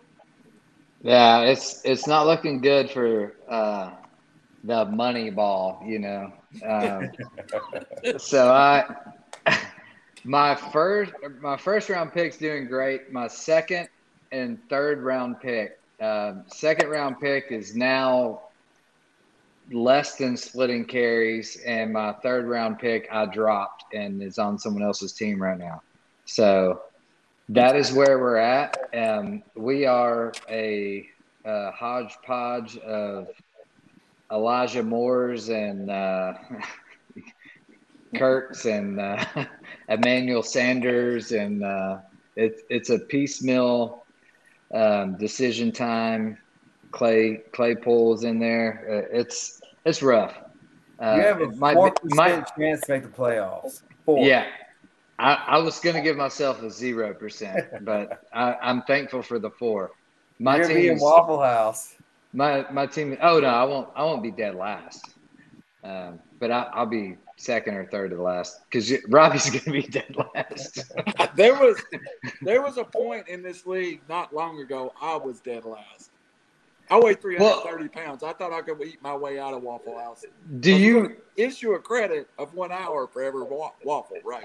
Right, right. But do you remember you brought in your buddy who said who was going to win the league, like after our draft and all that stuff, and he had he picked me to win the league. oh, how were we both wrong? like this is it is this is the worst fantasy team I've ever had since I've started fantasy. And when I started back in 04, I drafted nothing but Titans. yeah. Like this is so bad. And you um, still almost beat me, so I don't know. I know. It, it, it's bad, Randall. I, I just hope to not be in Waffle House. That's all I can say.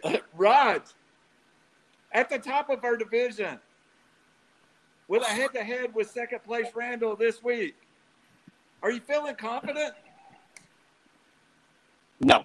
I don't know what I was thinking, man. Like I went against every philosophy. I know I was about to have back surgery, but you know, dudes that are on the downslope of their career, Zeke could have Jonathan Taylor, uh, DeAndre could have anybody, Chris Carson. What the what was I thinking? Myles Gaskin. I mean, coin flip whether he's going to get zero or eight points. I have no idea what I was thinking, dude. I don't even want to go and look back. I don't know how my team beat yours before. And Randall, if this was real football, your ass would have been fired because your team is loaded, and there's no reason why you should be four and five with Lamar, Dalvin, Najee McLaurin, Thielen. I mean, Damien Harris, Javonte, Zach Moss. I mean, you got dudes. You, you got numbers everywhere.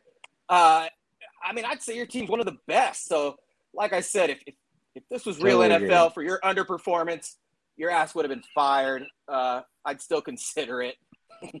Randall's the Jeff yeah. Fisher of fantasy football. Yeah. Yes. you can go 30, eight and eight and make the playoffs every year. Yes. That's it. He's the he's the winningest and, and losingest most losingest losingest coach of all time in fantasy. He's both. and I lose to Lenny every year in the playoffs.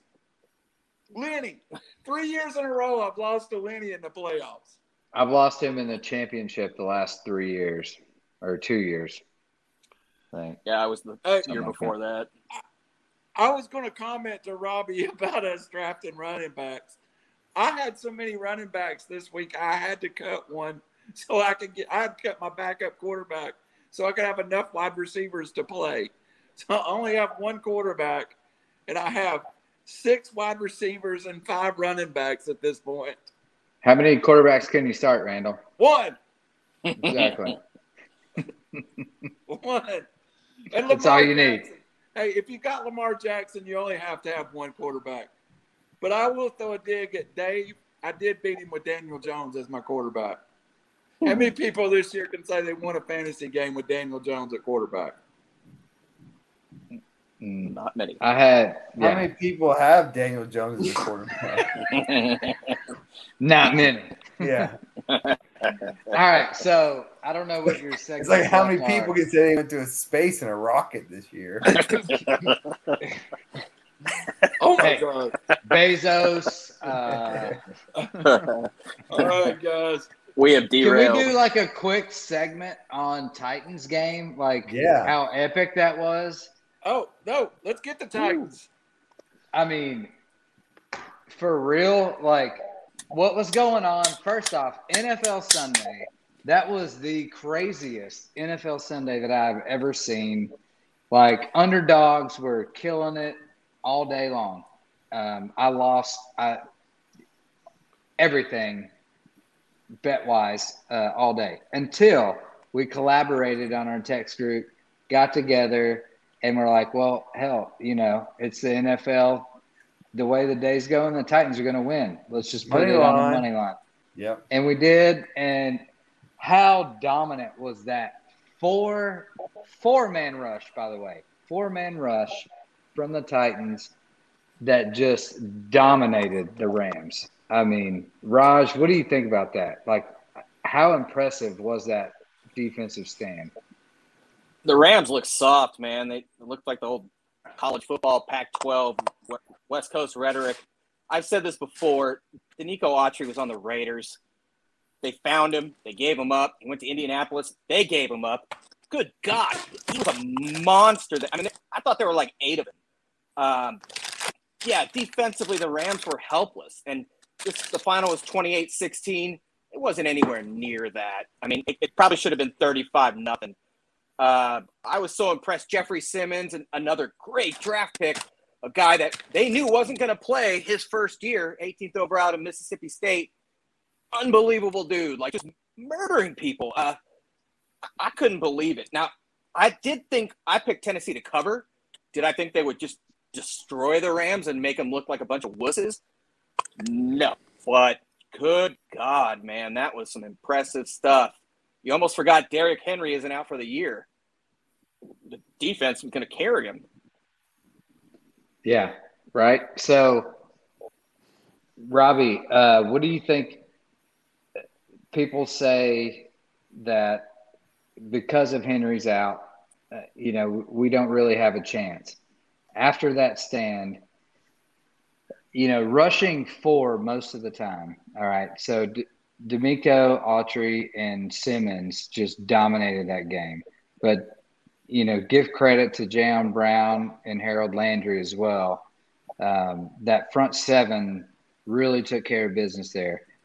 But to actually rush four that efficiently, people rush four in the NFL all the time, but it's not not necessarily efficient. I think that's the biggest difference in our defense right now is that we are rushing four and we're getting pass rush like we're rushing six. You know, like it's a big difference there.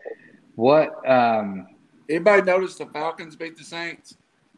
No. No. Kinda.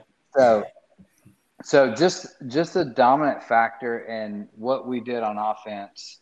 What do you think? Um, as far as people saying that was just an off night for the Rams versus Titans beat beat the Rams, you know, legit legitimately. Right. So I'm gonna go short term and long term. Uh, short term, I think that the NFL was kind, the NFL was kind of put on notice that this is a Titan standalone game against a Rams Super Bowl I wouldn't say favorite, but semi favorite team. And Vrabel schemed them perfectly. And so yeah, to rush, I mean that's that that is the formula, almost the only formula in the NFL. Can you get four to rush the passer and stop the run and let your def- let, let everyone go and further pass? If you cannot do that, it's a pick you apart.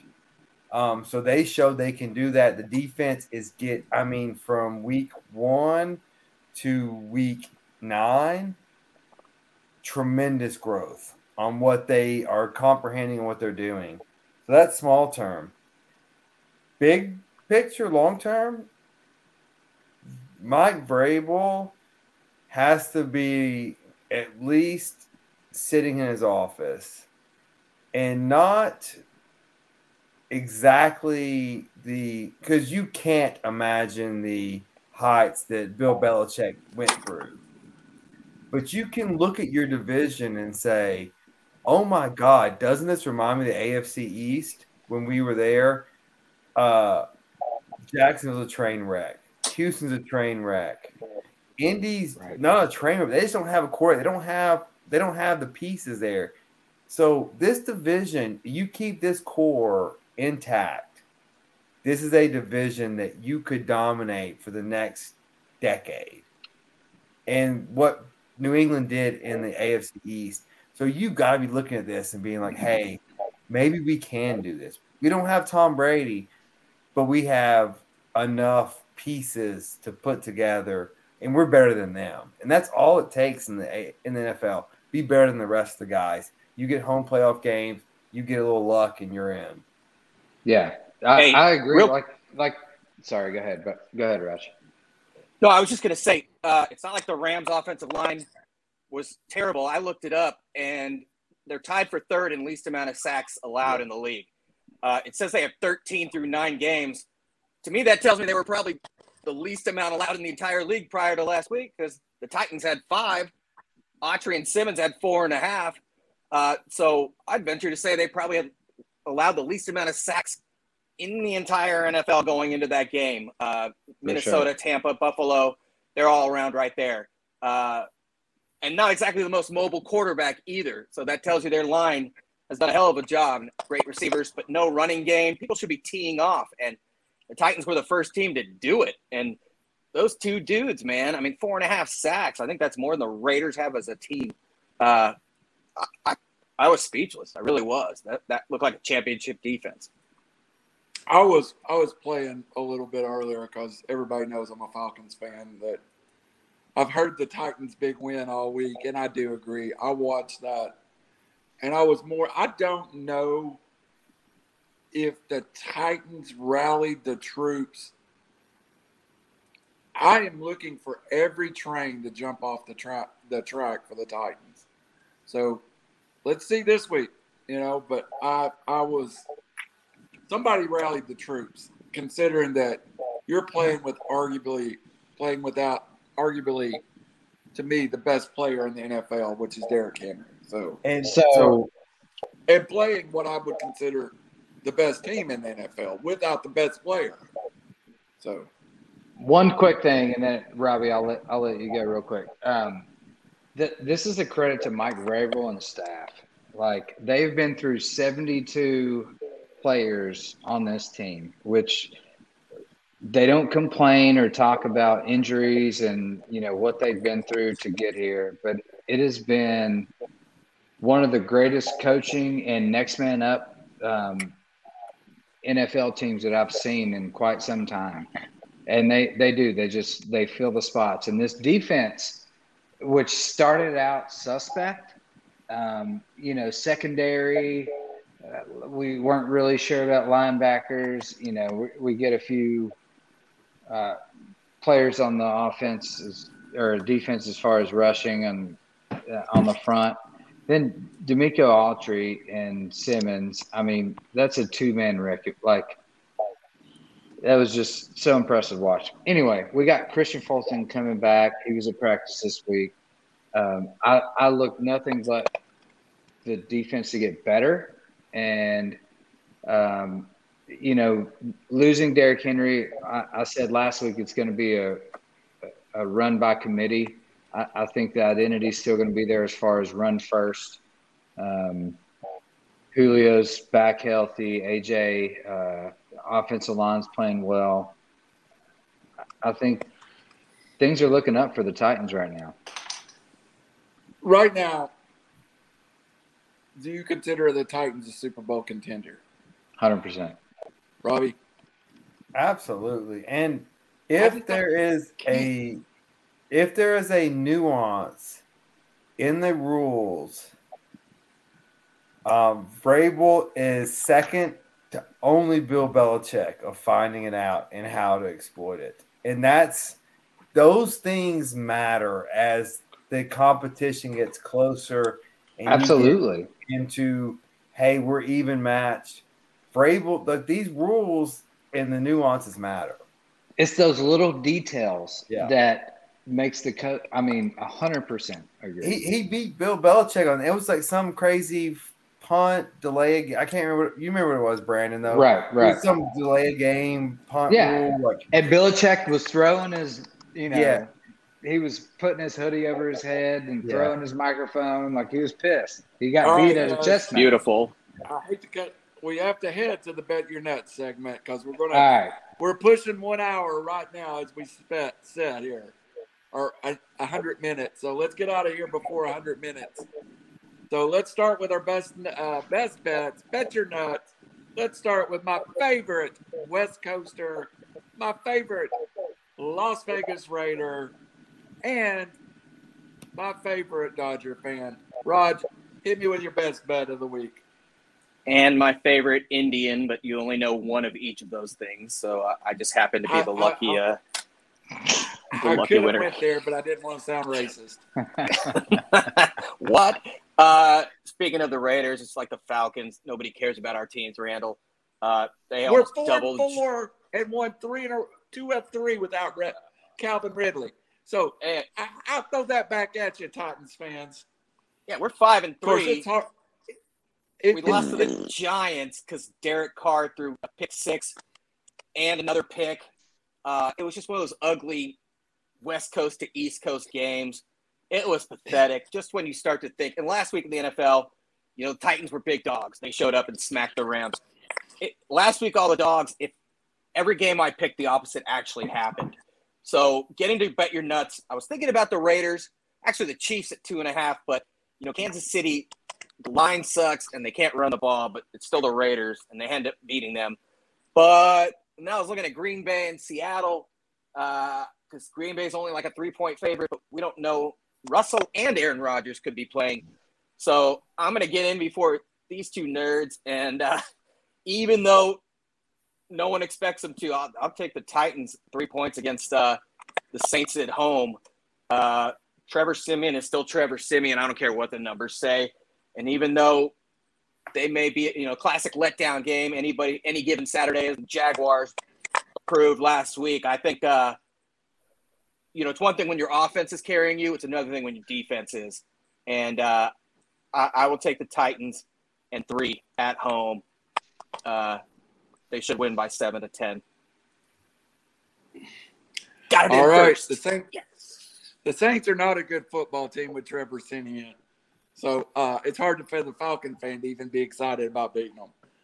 All right, I'll go next because I don't think nobody's going to steal mine. I feel like Vegas is sucking me in right now. I feel like they're teasing me, and something has to be wrong with this game. It can't be this easy. I'm going to take Auburn, Mississippi State over 50 points.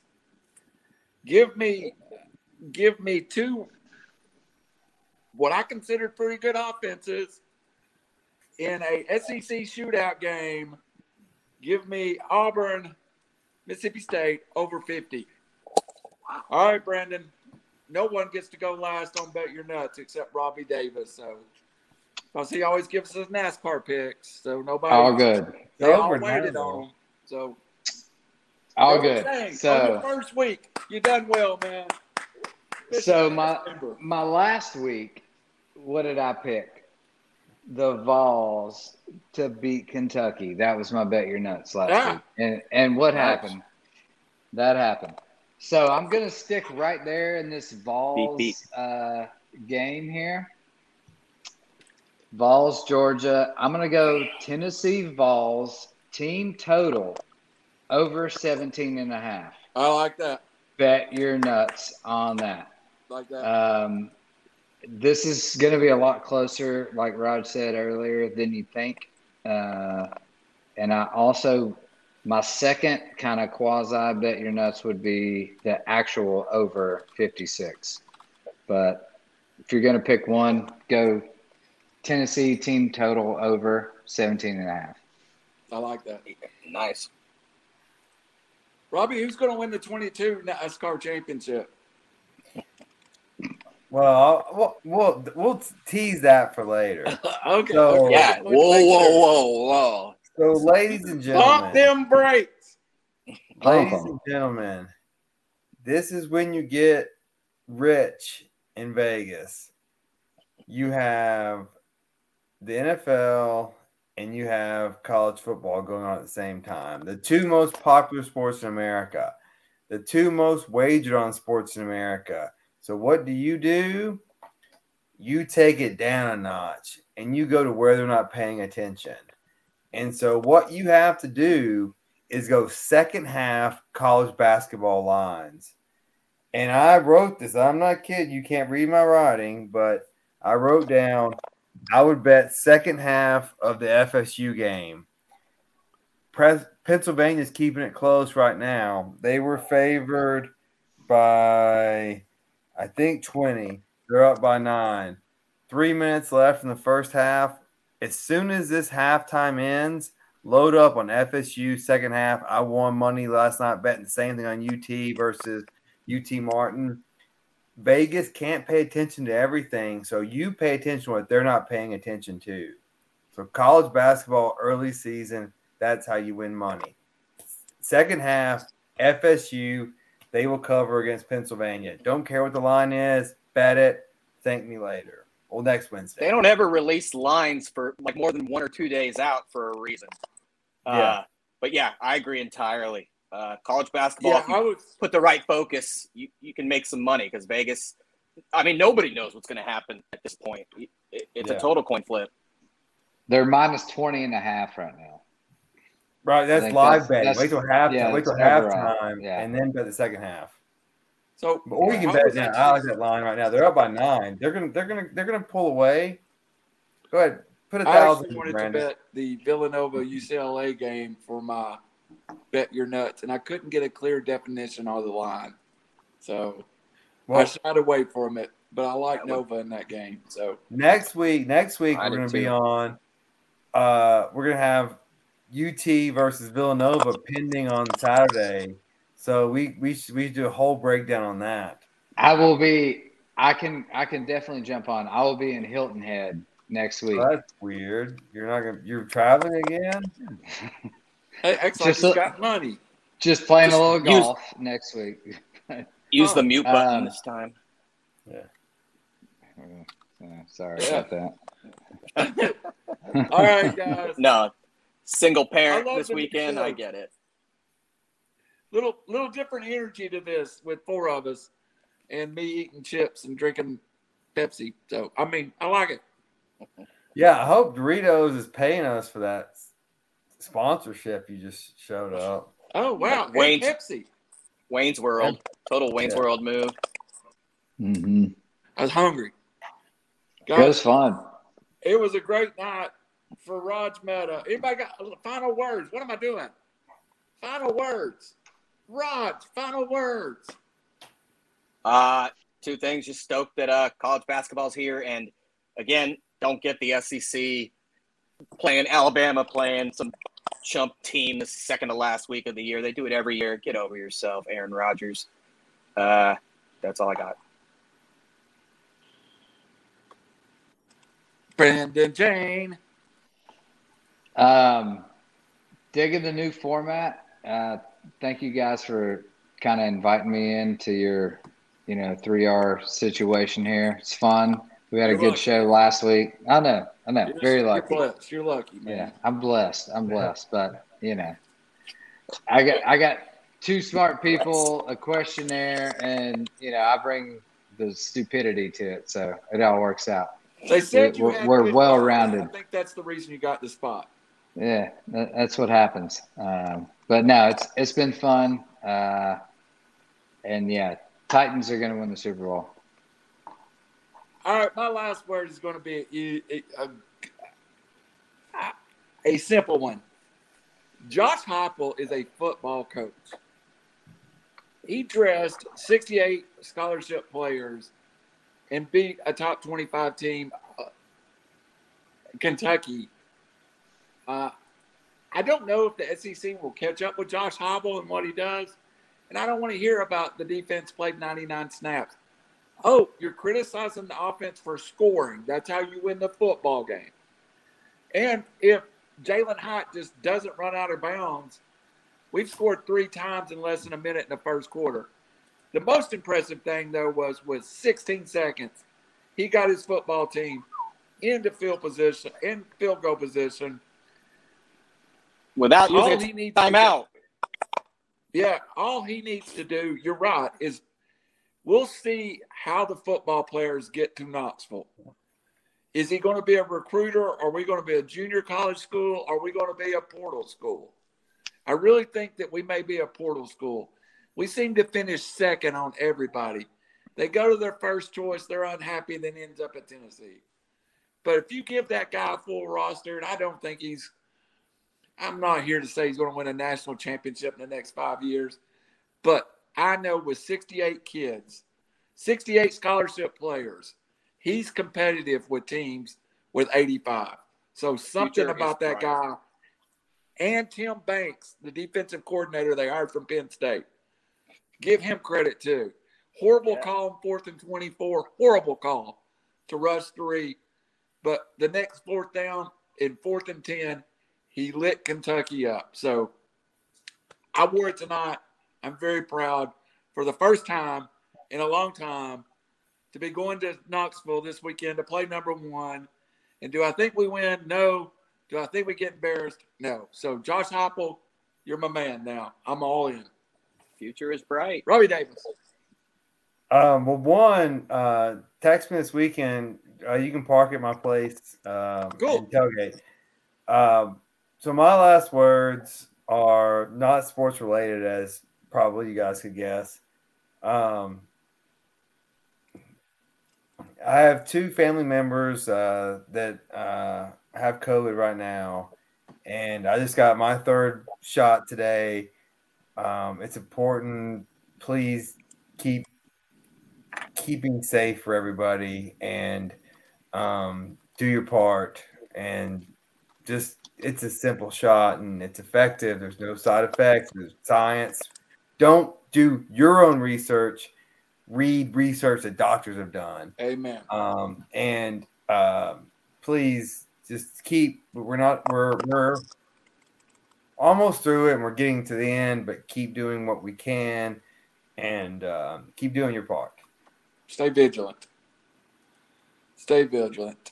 I got my Spider Man band aid, and, and, and I promise you, it did not hurt. I have no side effects. I'm not losing my mind. Well, that's up to debate. Let me tell you what Yeah. you don't do either. Yeah, that happened pre-COVID shots yeah. for sure. I had a briefcase in my car that had uh, all my personal documents that I was going to a doctor's appointment, and someone broke into my car and took it. I think they were looking for drugs, nothing in there. I lost my COVID card, and they will not replace them. So luckily, I have a picture. Take a Oh, picture you of gotta- it. Yeah. You gotta scan that in and keep it. I keep I keep a photocopy in my wallet. Yeah. Well, I, That's what got got me into games. in the middle of it, but so far it's worked. But I've got to get Um, my third. So, so- take a picture of your card. They it- will it- not replace it. So I've gotten and just quick pub PSA. I got my shots at just some of these drive through things.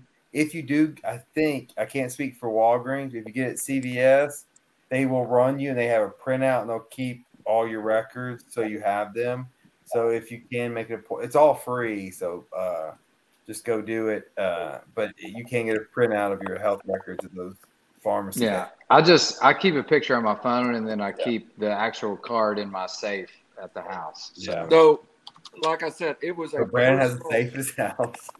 Yeah, it was a personal briefcase. it's a small safe.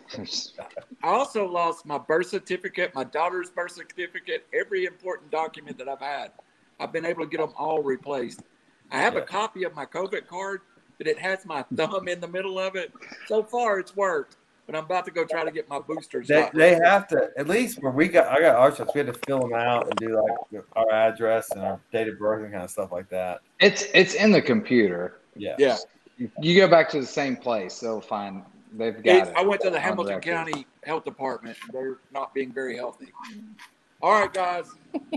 Wednesday night next week. Are we going to stay on Wednesday night right now? Yeah. Yeah, Okay.